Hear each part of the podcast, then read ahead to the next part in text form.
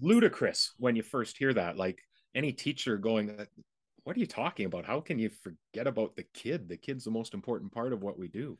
The massive shift, the absolute game changer has been when you can succinctly drill into a key issue. Kurtis and Lorna's Collaborative Response Symposium keynote address in 2022 brought forth a number of contradictory statements. Join us for the next leading collaborative response, where Kurtis addresses the contradictory statement support the student by not focusing on them during the collaborative team meeting, as well as a number of other topics pertaining to the psychology of collaborative team meetings. We look forward to connecting with you. Leading organizations with intentionality and purpose is complex work, and dedicated leaders work tirelessly each and every day to build impactful cultures of collaboration. But effective collaboration is difficult and messy. The good news is you don't have to do it alone. Join the Jigsaw Learning Team for leading collaborative response, sharing insights for leaders committed to establishing, refining, and deepening collaborative response in their organization.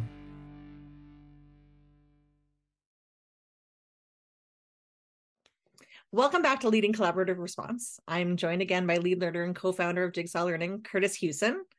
Hey, Hi, Jen. Kurtis. Oh, hi. How's it going? It's going well. It's been a while since we've seen you. Yes, absolutely. We had a, a great summer to just put uh, this work aside for a little while and focus on family and friends, and now right back at it and supporting schools and organizations. You had some big events this summer. Yeah, yeah, absolutely. We had uh, my oldest daughter graduated high school so that was super exciting and has started university a communications and media degree. So maybe at some point we can be bringing her on and accessing her expertise for what it is that we do here. And we also had another daughter get married, which was super exciting. They had just a fantastic wedding, exactly what they wanted an opportunity to just be with friends and celebrate being together. It was it was gorgeous. Nice outdoor wedding. Loved it. How about you?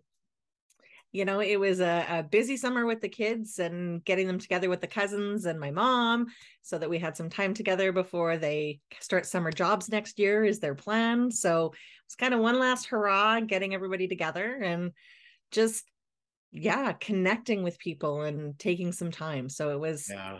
it was good to to breathe and relax and recharge and and regain that invigoration that goes into the work. Well and being able to uh, see the kids with uh, your trip out to the lake as well. Um, yeah, there's a wee bit of growing that has happened. Uh, it's no secret that uh, Jimmy moving into football is not a surprise. He's sprouted a little bit.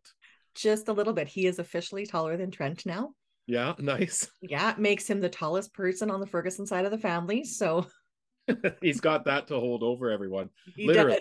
does. Yeah. Which he holds over his sister very regularly. Okay, that's good. That's what brothers have to do.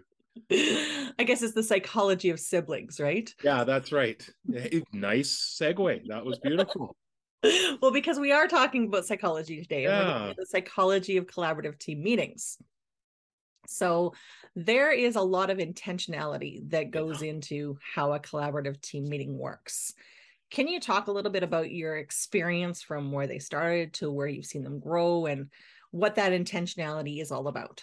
Yeah. So, for anyone watching this, when we talk about a collaborative team meeting, it uh, is about bringing people with diverse skill sets and experiences with students and being able to um, really follow a specific way of thinking.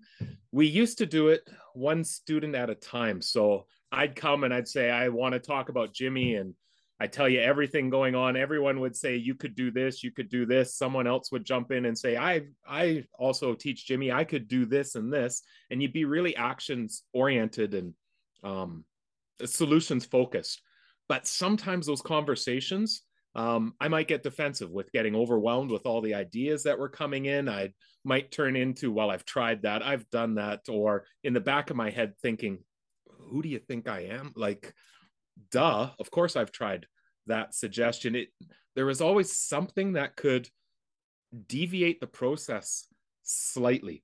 And so we found that when we have collaborative team meetings now, we shift that focus in some very, very subtle ways. And there's some real intentionality and psychology behind it that we've learned and it's been exciting now to try using that process um, not just around students when we have divisional teams that come together to talk about schools they can follow that process. We've started it with our jigsaw learning. We tried one. In fact we've got another meeting coming up here oh in a couple hours around uh, using the same format to talk about the schools and districts that we're working with our partners. So the process works really really well but it's taken time to get there and there is there is intentionality and, and some psychology that comes along with it as well. Jen what's been your experience of that shift that you've seen from when we first were introducing collaborative team meetings in uh, northern gateway when you were there to what it is that we talk about now?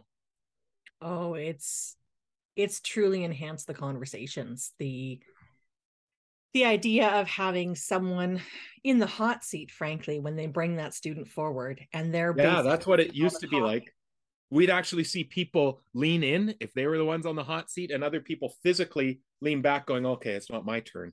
Yeah that's a great point.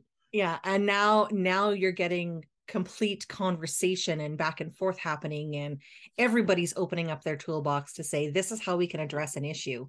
Yeah. and then people have that professional judgment where they can say this is what's going to work for me in how I operate in my classroom and so this is what I'm going to try. So it well, really it really brings up their own efficacy and gives them the capacity to keep moving mm-hmm. forward. Well, and I think it honors that idea that we all come in as experts um, I everyone has expertise to contribute to any of the conversations, but we also come in as learners. I could always learn something new from you.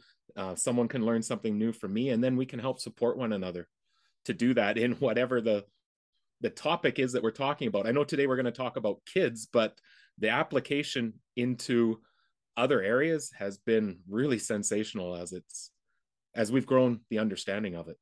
Absolutely. I, I remember the first time working at division office in learning services and going through that collaborative team meeting process and saying, this is how we should be addressing supports for schools. These yeah. are the kinds of conversations we should be having. Oh, so I'm really right. excited to see that part of collaborative response growing and then bringing it into the work that we're doing is absolutely fascinating. Yeah, it is. It's been interesting journey, but a lot of learning that's gone on behind it for sure like any good learning opportunity, there's a lot of front loading that happens to making mm-hmm. these collaborative team meetings productive and intentional and focused on building up teachers. Yeah. So let's start with the idea of the agenda. Yeah. You talk to me about that structure and and what's happening around the intentionality. Yeah, you bet. So um sometimes the the structure when people first see it it can be a little bit scary a little bit intimidating. Um, and there is front loading that has to happen. As a leader there's there's a little bit of pre-work or homework that get, happens before that conversation. Um, but in time it just becomes natural and the structure helps incredibly. So when you think about the agenda um, one of the things that we found is when we first start with the process we come with an agenda slash notes document that we're adding our notes right into it, but that it's not a free flow type of document. It's not something where I open it up, press enter six times so I can make space because I'm going to record everything that's happening. We're not taking notes necessarily. We're following a process that goes. So, one of the things that you'll see, um, we'll include a blog posting that talks about the agenda that has a, an agenda template and a sample but you'll notice that everything is set up in tables. There's boxes to complete. And essentially, the walking through and completing the next box helps with the process. So instead of just saying celebrations and there's a huge space for it, we put in a table that says student, celebration, and why. And I'll talk a little bit in a bit around the intentionality of that. When it comes to the student, we want a box at the bottom that says action, who's responsible, and timeline rather than just an open space where we're going to take a bunch of notes. The the structure of that agenda is really really important and yeah, yeah you nailed it with the word of intentional. Very intentional and just like a fish in time or not in time, a fish doesn't recognize the water. that it's in in time we don't recognize necessarily the structure because it's just contributing to the conversations that are happening you talk about that and and i feel very fortunate to be part of the team that's working on WeCollab because it's an, an intentional record keeping yeah. that is built around that agenda every pop-up that comes up every click that you make is basically filling in all those tables so that at the end of the meeting it's printing out the same thing that you would record in that google doc but it's also mm-hmm. creating individual student meeting notes from that same meeting in one place. Well, and you've heard me say this over and over. It's the process trumps the tool. Um, whatever tool you're utilizing to take those notes, uh, the process is more important, but an effective tool can support and enhance the process. And people will say, well, it takes away, it might take away from the free flow of ideas. And I would argue it actually generates the free flow because you're using the structure to get to creative and innovative thinking. It it doesn't stifle. It enhances incredibly when it comes to the creativity and innovation that comes when we start working through the process. And it keeps things in a lane right? Yeah, our lane yeah, yeah. is this right now. We're not over here. We're not over here. This is the lane we're in for now. This is where we're traveling. absolutely. and i think in time people come to really appreciate that clarity and predictability. Like those are two huge factors when you think about team effectiveness. Clarity around what are we talking about, who's doing what, what's our next step, and predictability that I know how the conversation is going to unroll uh, each time. It it just creates um, the ability to feel safe in that when that that agenda, that structure is absolutely predictable time and time again. Well we talk about that when we talk about our students right? The rituals yeah. and and that we create in our classrooms those rituals that we have. The process of intentionality around the collaborative team meeting is done in the same way to support those learners in the room yeah. and build that space for them.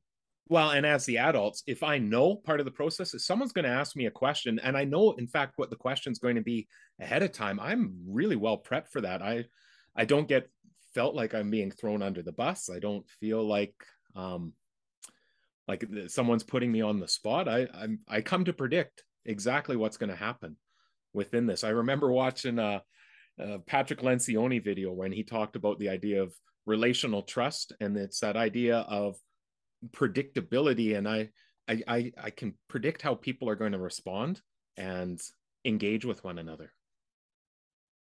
So, still on that topic of front loading. So, we yeah. have an agenda that's built out a beautiful structure for us. Yep. But there's certain things that need to be in place in order for that agenda to run effectively. One of those things is norms. Another yeah, one of those things is rules. Yeah. So let's start with norms. Okay. What are they? Why are they important? And how do they contribute to the collaborative team meeting? Okay. So this is something that many people have heard me say that early on, I did not understand that norms were critical to the process. I thought those were for organizations where the people in the room didn't necessarily get along and you needed some rules, rules that we all agree that we'll follow. But I've come to understand that really, when you articulate norms, you're voicing things that may be assumed. And when we operate off assumptions, that can become problematic over time. Um, when we create those norms, we we create again clarity for us. But then, more important than just we made norms once two years ago, and it's it's on a poster on the wall or it's at the front of every agenda, but nobody ever looks at it. We want to be practicing and reinforcing that. So um, always try and reinforce that you start every meeting. We don't have to read the norms word for word, although that might be valuable when we're first utilizing them. Um, but in time, I want to say, okay, one of our norms is that um, we will all engage with an open mind. Okay. So when we're engaging with an open mind, we'll say words like, So I think what you're saying is. So today, every time, Jen, you hear somebody say that, make a little note. And we're going to try and get to at least six in our conversation today. You know, we take one and we just practice it. Or to say one of our norms is that we will be active listeners. So at the end, we're going to take just five minutes and talk about how did everyone felt they did on that particular norm. It's again, you talked about routines. You're just practicing it over and over, and it might feel difficult at the start, but it builds such incredibly high functioning teams over time. Well, when you go back to those norms and focus on that that one for that particular meeting, like you're highlighting it, but you're also reinforcing it. Yeah. And, and when you say giving voice to those assumptions, it gives people the ability to have conflict, productive conflict. Yeah, yeah, yeah. Because exactly. they know that in that space, these are the norms that we're operating by. And so they they feel okay putting out a challenge where before they might not have. Right. Because I don't know how a person will react or someone will be put off. But if we said um, that one of the things that we believe is important is that we will challenge each other's thinking in these conversations. Okay, so today we're going to practice that. You have everybody has a set of question cards in front of you. Use one today, just small little incremental steps so it just in time feels natural. We don't have to practice that particular one. And then in time, being able to say, okay, one of the norms is that we agree we'll arrive on time and prepared. What do we do if someone doesn't do that? How will we react? Um, let's make that really clear as well. So it, I'm I'm a huge huge believer in norms, and sometimes catch myself not paying as much attention to them, even in our own organization, as uh, need to to just keep building team. So the norms is one of those precursors to having a collaborative team meeting and Yeah. that whole process in and of itself and we can share the the set of slides that goes with that of how to develop them Yeah, and Jen, with that, I've also learned I used to tell teams make norms before you ever start your conversations. I now say have a collaborative team meeting first and then come back and say, okay, you've had the experience. What would be some norms that we would put in place as a result? I think that's valuable that people understand what the structure is going to look like and then say, okay, that structure would be way more productive if we agreed that we can share ideas without judgment.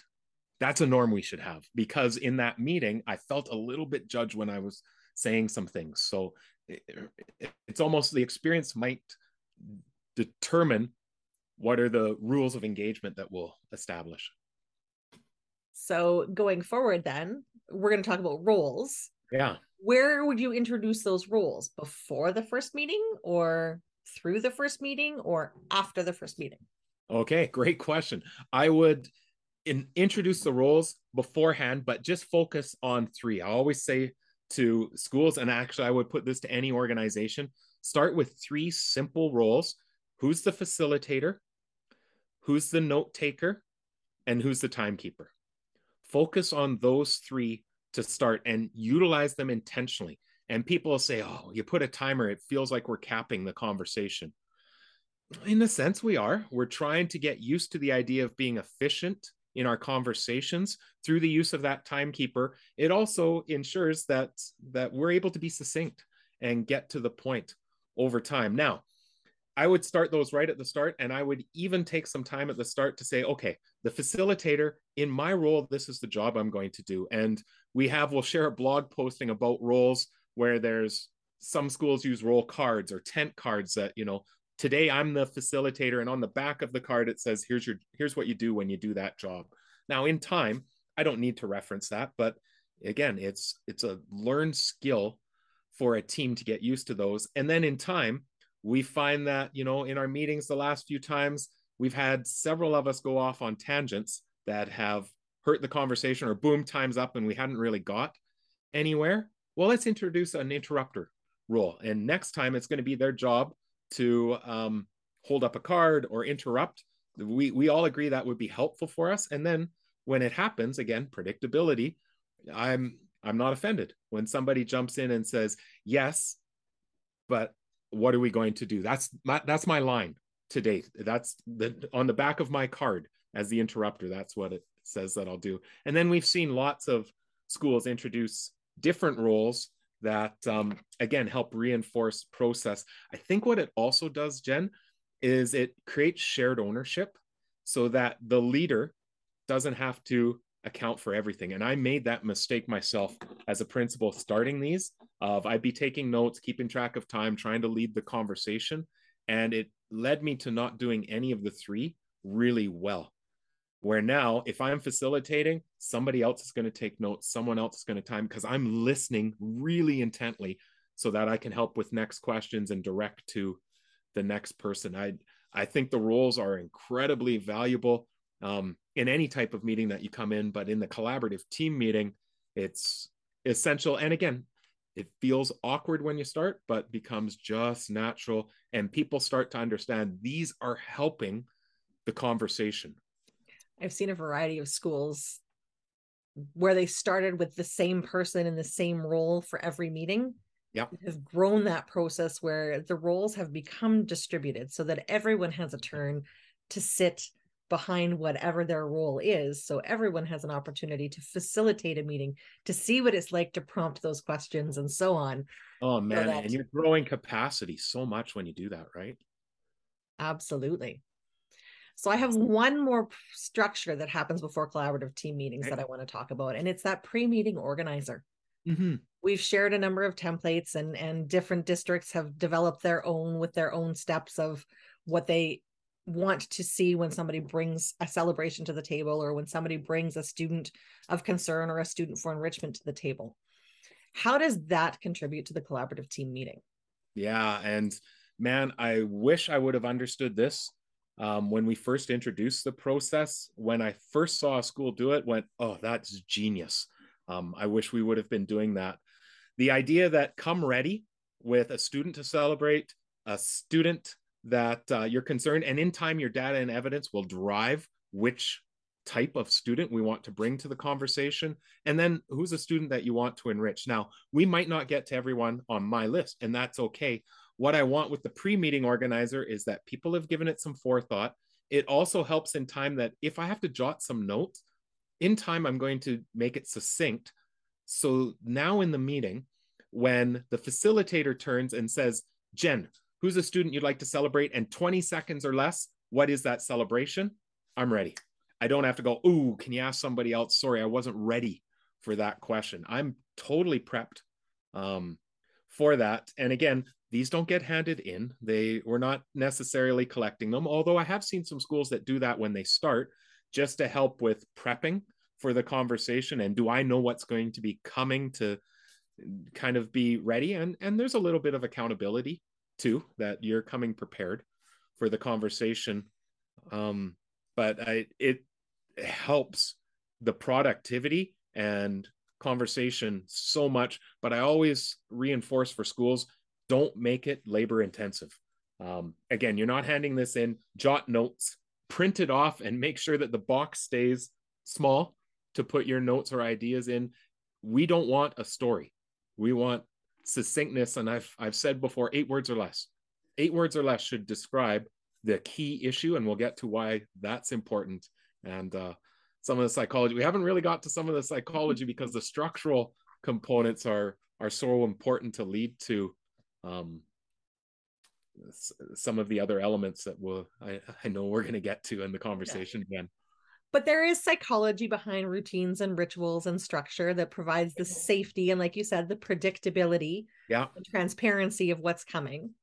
So let's let's walk into a collaborative team meeting. We've sat down we're getting started everyone has their role. My favorite part of collaborative team meetings is the way that they start. Yeah me too in fact i was facilitating one um, it was a school support team meeting today, but we infused the celebrations, and that's what I told the group. This is my favorite spot, not just because of the positivity, but because of the efficacy that it brings about. So I've always heard you talk about we always start with celebrations. Yeah. Okay. So let's start with the why. Why do we start with celebrations? Okay. So I used to believe it's about starting on a positive note. We're going to get to some hard conversations and yeah, we're really struggling with this kid, but I want to celebrate that Jacob went to the library this week to get his own book. The simple example, yeah, he didn't get a book, but at least he knows where the library is. Now we're going to celebrate small steps, and I thought it was just about let's start with positivity, let's start with strengths, let's uh, let's focus on the good, but have learned in time that there's way more that happens in the celebrations by focusing in on a question. And it is when you raise a celebration for me to say, What did you do or did we do that led to that success? That follow up question is a game changer. Where before we'd ask the celebration, someone say, Oh, I'd like to celebrate Jen. She's doing X, Y, and Z. We take the notes and go, Oh, that's awesome. Good for Jen. And then we go, Anyone else have a celebration? But we missed a critical question. We wanted to ask, So what did you do that led to that success? So there is psychology behind that. And there's three reasons. Again, first is it starts on a positive note. Yeah, that's that's important just for mindset in the room. But what else it does is it forces us to reflect on our practice. We know, and we've heard uh, colleague Simon Breakspear talk about the importance of reflection and reflective practice that happens um, in our profession. So when we ask that question, we're forcing people to reflect on what it is that we did. But then when I share out, well, I think what led to that was when I sat down with Jen and laid out a bit of a, a script that she's going to use in class during this time. Well, that just did two things. First, it might prompt some other questions of so when you sat down, did you do that in private? Did you do it when others were in the room? I'd like to understand how that did, but everyone else in the room is learning right now. They're all, le- yeah, leaning in, leaning in and hearing how did you do that you're you're exposing your your um expertise during that conversation and it might be so you created a script could you share that with us of what that looks like where we've started in the bottom of the celebrations on the meeting agenda now putting an action responsible and timeline right there because there might be some things that come up in the celebrations that we need to share. But then i think the biggest piece and this is truly some of the psychology behind it is it reinforces over and over again that what we're doing is having impact positive impact. And it stops that mindset of well there's nothing we can do until this happens until the student does this until i can focus on all the things out of my control and it can feel hopeless it can feel frustrating.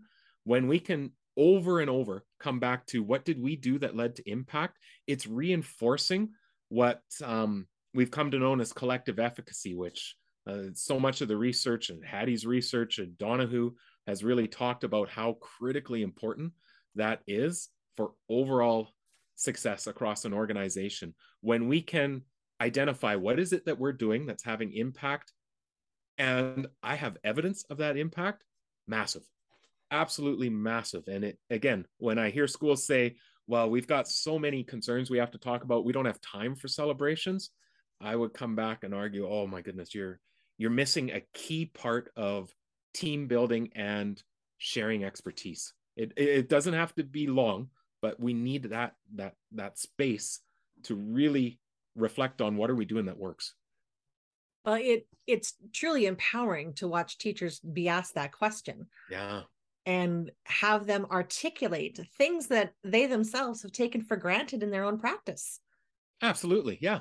And you know it's it's uh i've seen this many times of well i, I don't think i really did anything um the, the kid it just clicked for him until you start asking some further questions and then get the realization of oh actually me doing that might have triggered this okay and and then it says ooh, what if we tried that with another student or somebody else? And again, like you you did the lean in on your screen, others are leaning in and going, ooh, that's interesting. I hadn't thought of it quite that way. Yeah, it takes the celebration away from being it's about one student for one teacher to or accidental our students. Yeah. Yeah. What are we doing for our students? And success isn't happening by accident. It's it's it's the efforts we're putting in it's purposeful absolutely so we transition out of celebrations we've already started building efficacy by sharing and yeah, this we, is where we take just even 10 minutes to be able to do that and then we're going to shift a little bit in our agenda and this is where I've heard you and Lorna talk about contradictory statements. You started yeah. sharing this in your keynote at symposium. But that statement that we're going to provide supports for students by actually not focusing on the student. yeah. And which sounds ludicrous when you first hear that. Like, any teacher going, uh, what are you talking about? How can you forget about the kid? The kid's the most important part of what we do. Well, and we ask teachers to come to the table with a student or Yeah, a with a student in in mind. Yep. So we've come to the table, we have the student in mind. How do we get from focusing on that student to actually providing more support by not focusing on them? Yeah. And so it goes back to that early learning of when we focus on the student and then the teacher bringing the student, it could sometimes lead to things out of our control. Well, there's nothing we can do until the family does this or until um, we get more resources around this. Um, sometimes a person could put up their hands and go, I've done everything. I just, somebody else take this student. The massive shift, the absolute game changer has been when you can succinctly drill into a key issue. And so I'll often say eight words or less. Let's try and drill in. And it is really hard when we first start because I want everyone to know the background. I want everyone to try and understand the depth that's happening. And I want everybody to know what I've tried because I've tried a lot of things. But when I say as a facilitator, Jen, who's a student that you've brought, and 20 seconds or less, what's a key issue we want to hone in on? Again, it triggers a reflection. Uh, hopefully, the pre thought has happened in that organizer, and it takes time. This isn't going to be perfect the first time you do it. But when you can drill in and say, I think my key issue that I'm dealing with right now is inappropriate interactions with peers. Okay, so let's, I might have to ask a few more questions around do you see that happening most when you're instruction in the class or when there's unstructured time? So we might hone in and just tweak it a little bit to get to a place of okay, the key issue is inappropriate interactions during unstructured times.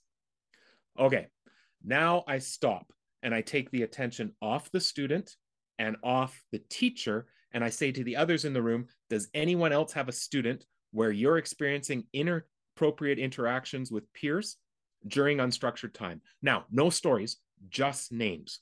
And someone will say, yeah, you could add Isabella to that, someone else. We add others. Now, what that does is a few things. First, with no stories, it allows others to engage in the conversation rather than leaning out and going, I'll wait till we get to my kid.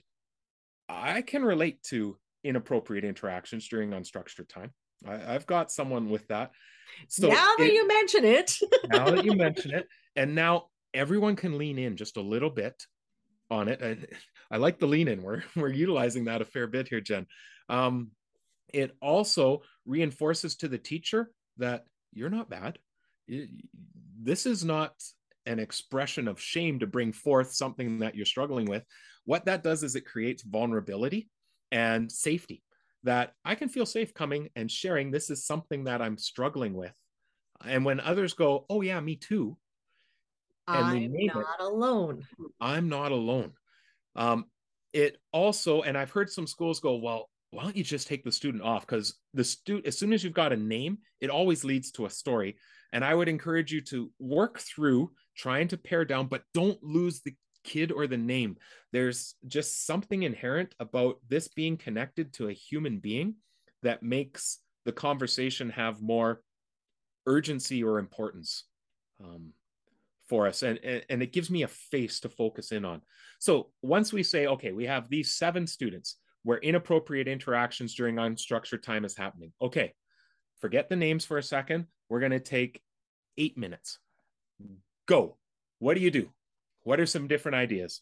And now the brainstorming that happens, the innovation is truly inspiring. Every person can jump in and say, This is something I've tried. And when someone shares, um, okay, I I model it for my class of how to interact with peers appropriately. And then someone else would say, What if we took a video of that being modeled and we could utilize it with other? What if we had some students do it at the same age and we create a video? And somebody else goes, I actually have found some on YouTube that I utilize uh, quite often. Here, I'll put a link in the agenda. And somebody else says, um, You know, I found it effective if I go and work individually with the student during this time. And someone else will say, Ooh, what if we took some of these students together and um, tried tried your idea now during the brainstorming it's so important that we're not evaluating you're not jumping in and saying, no, no, no, that won't work for for my Isabella.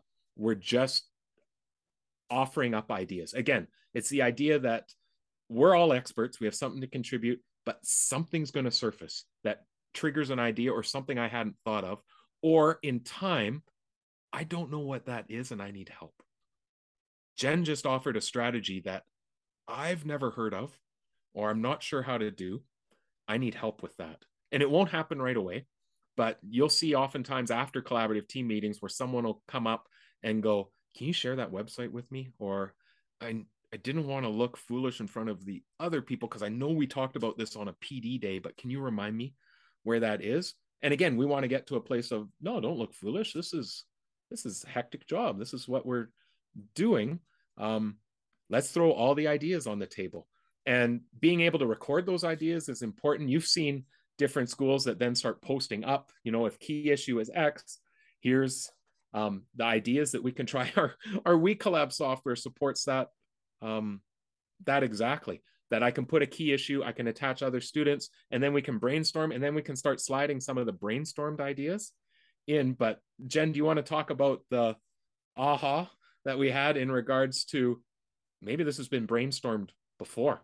Well, maybe we've already had a team in the school talk about this last week or last month or last and that's year. exactly it like i i watched you facilitate meetings in in a school amongst different grade teams and your ability to go back to a grade team and say well actually in this grade level meeting they talked about this key issue and here are some of the ideas that they the humanities department were talking about this very thing in their last collaborative team meeting that's let's and, access brains. and it puts a lot of onus on that person as a facilitator to remember the conversations and so on and so forth. Whereas in the software we were able to build in that the brainstorm will come up again if that same key issue is brought up.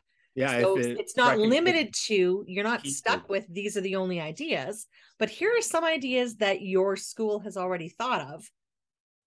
Let's add to that but then the ideas aren't lost and they're mm-hmm. not in a Google Doc we have to track down and go find, or they just pop up when you put in that key issue. It is it is a glorious piece within the yeah. software. I yeah. I love it.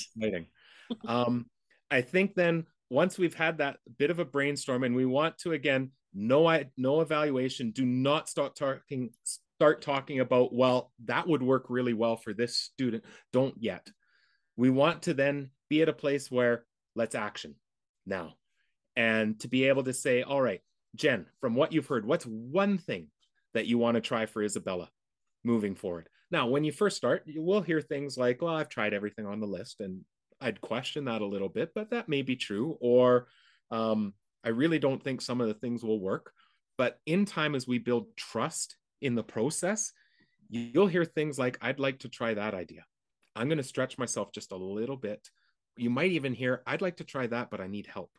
I'm not sure how to do that. Um, and again, as leaders, we can be listening for that and being able to help support to say, okay, well, what if I could free you up so that you could go observe this person, um, trying that particular activity?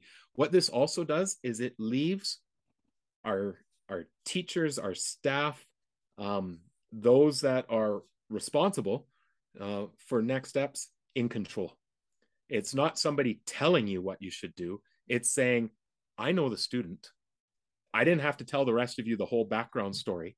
Um, but knowing what I know about the student, I really like the idea of role playing because this kid is huge into drama. I think role playing would be an incredible thing that I hadn't tried yet. I'm going to try that. Put me down. And again, with the structure of the agenda, we'd say, great, we need a timeline. When would you try that by? Oh, I'm going to try it tomorrow. Mark me down for tomorrow so that we can see. And again, within the agenda that's noted within the software. I'm going to get a reminder tomorrow that says, Have you tried that? How did it go? Um, and we can start building up the understanding of so what works and doesn't work for different students. But the key issue process has been absolutely remarkable. Um, I we're sharing a podcast um, called Collaborative Response for Organizational Success of how could this apply in organizations outside of education. And I know, Jen, you know this because you were there in the podcast. I shared that we tried this in our own Jigsaw Learning organization of bring up a partner, a school that we're working with, a key issue that you're experiencing. You followed the same process and it was 18 minutes we had generated i think it was 22 or something like that ideas and then it resulted in 12 actions moving away man incredibly productive use of time sharing of expertise. We heard things that i didn't even know um, other people were trying or were happening resources that people had created that no one had had seen or heard of. Yeah it's it's a magical process. Oh it is an absolutely magical process. And you talked about the teacher knowing the student. What i really find in those conversations as well is that the teacher knows themselves yeah. so as they're picking from that list of ideas they get to pick the support that matches the relationship that they have with that student. They know themselves they know the student they know what's going on there. So it's not it's not forced. It's not yeah. it's truly um, something that could become inherent in their teaching practice. Yeah somebody mentioned the use of an ipad. Oh man that scares me. It's in my room. I'm not sure how that would look. Well that's okay. It's not something you have to put. Now eventually we want to get people to the place of that's scary for me and it's okay to admit that and I'd like some help to further grow. We often say that when you leave a collaborative team meeting, not only should there be actions in place that'll benefit students, but everyone should walk away just a little bit stronger from the conversation, or at the very least, knowing where to go for some additional resources that they may not have known before the conversation. So, again, you can see that idea of building vulnerability. Amy Edmondson talks about psychological safety it creates immense amounts of psychological safety over mm-hmm. time as I turn off my phone. Um, over time, that is so critical for for team dynamics and team effectiveness. You talked a little bit about the software. One of the other things that I really like about it. So you're talking about supports. So we can put in a school's built-in continuum of supports. We can put in these actions yeah, we ability, didn't talk about a continuum. we haven't even talked about the continuum, but that's typically where the brainstorming starts. Yeah, yeah that's, that's a whole day. other piece. That's typically where the brainstorming starts. But the idea is that as you put these in, and you can track their effectiveness for kids. So mm-hmm. now we can take a look at all the things that we're doing and how well they're working. It's absolutely fabulous data to take back when we go to brainstorm and say, how are we putting together our time, our money, our personnel to supporting yep. kids. Well, and you know, Jen, again, this is the evolution of the process in a school. Is I would suggest that when you first start out, every idea is a good idea. Um, like lead from that mindset, but eventually we're going to reach a place of, you know, actually our data tells us some ideas are better than others. So we should be trying these things first if we're finding that they're having success with a large number of students. But so it's uh, in time. we time. just talked about a collaborative team meeting. Like you and I are old hat at this. We we've been been involved in this for a number of years. And I learned something from everyone still too. It's fascinating. It's it's been a, a fascinating number of years to see the process grow from from where it was and you see the software grow from where it was. I mean, originally it was identified to be replacing science boards with cards on them. Yeah. and the evolution of it. And it's because the process has evolved as we've learned from everyone. Absolutely. But one of the things that you say in your various presentations is start slow to go fast. And that's what I often hear when I talk to leaders after they've engaged with you is okay, start slow to go fast. I'm going to work on this piece of the collaborative team meeting right now. Yep. Can't necessarily do it all at once. But it'll come. And all of a sudden you'll look back a year later and go, man, have our conversations changed? And probably the most critical piece in this Jen is yeah you're you're reinforcing the formalized structures but the informal conversations that happen in the hallways after school they start to sound different um, for us they, they shift to solution focused thinking rather than just pure venting and and yeah there's a time for that as well but it's just you're you're shifting mindset collectively, which is is powerful. And and it's done through a series of structures and processes, but the collaborative team meeting is is the heart of it all. Oh, the collaborative team meeting is a culture changer. Yeah, it is. So that brings us to our question. This question is brought to you by WeCollab. Designed by educators for educators, this comprehensive digital system aligns with the foundational components of collaborative response. Moving from conversation to action, WeCollab empowers classrooms, schools, and systems to provide the very best response for each and every child by informing action based decision making with data and evidence supporting student success.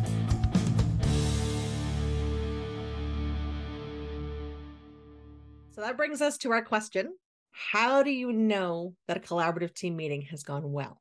Yeah, that's a good one. Um, well, there's a couple things. First, let's include in the description some tools that we have that can help people in the reflection. We have a reflection organizer, we have a participant exit slip, and we have a leadership self reflection. Just a few little tools that can help in people answering for themselves um, what's gone well. For me, you know, I I read a book a little while ago, Charles Duhigg, um, and I forget the title, bigger, better, faster, something to that effect. Um, but he's also got a YouTube video that talks about his work in or his coming in to learn about a project that Google had put in place called Project Aristotle. And the essentially what had happened is they started with the premise of effective teams. We should study the composition of teams to figure out what makes a team highly effective so we can replicate it. And through this internal study, they actually didn't find any co- um, causal relationship between membership on the team, which then shifted the question of, well, if it doesn't matter who or the type of people in, what does matter? And they found out how they interact matters, how they interact. And you can teach and reinforce and build through the structures that I'm talking about. But he talks about that the highest performing teams had psychological safety. Again, it's coming back to some of Edmondson's work as well. But two key determinants were of that. One was equality in turn taking, that everyone is having essentially equal voice in the conversation. And the second is attentive listening, that people are really drawn in. So to me, I think those are the two two things that you look for is did we hear all voices in the conversation. I I did a meeting this morning where I wrote down the people on a page and had a tally mark so I could just keep track of a facilitator of is there someone's voice that we need to bring in because I've learned that's really really important and then being able to reflect and were people engaged and you can tell that engagement instantly by not only the physical um, physical leaning in or the cell phone didn't come out at all and if it did maybe that's something we should attend to in our norms moving forward. Um, but the attentive listening and the equality in voice, to me, those are such key measures of has a team gone well. And when I can walk away saying everybody was talking today and the time just went like that because we were engaged, that's that's when you know a team meeting has has uh, really had the success that you want to see. Well, Kurtis, thank you for taking the time. I know that you might feel like we haven't talked a lot about the psychology behind collaborative team meetings, uh. but it, has come back to that through those routines and rituals, through that creation of safety, that opportunity for vulnerability, as well as efficacy. Yes. And those those ideas of having equality in turn taking and being able to hear all voices and people actually listening, like you said, leaning in. Yeah, yeah. You and you'll hear sometimes leaders go, but how do we get that?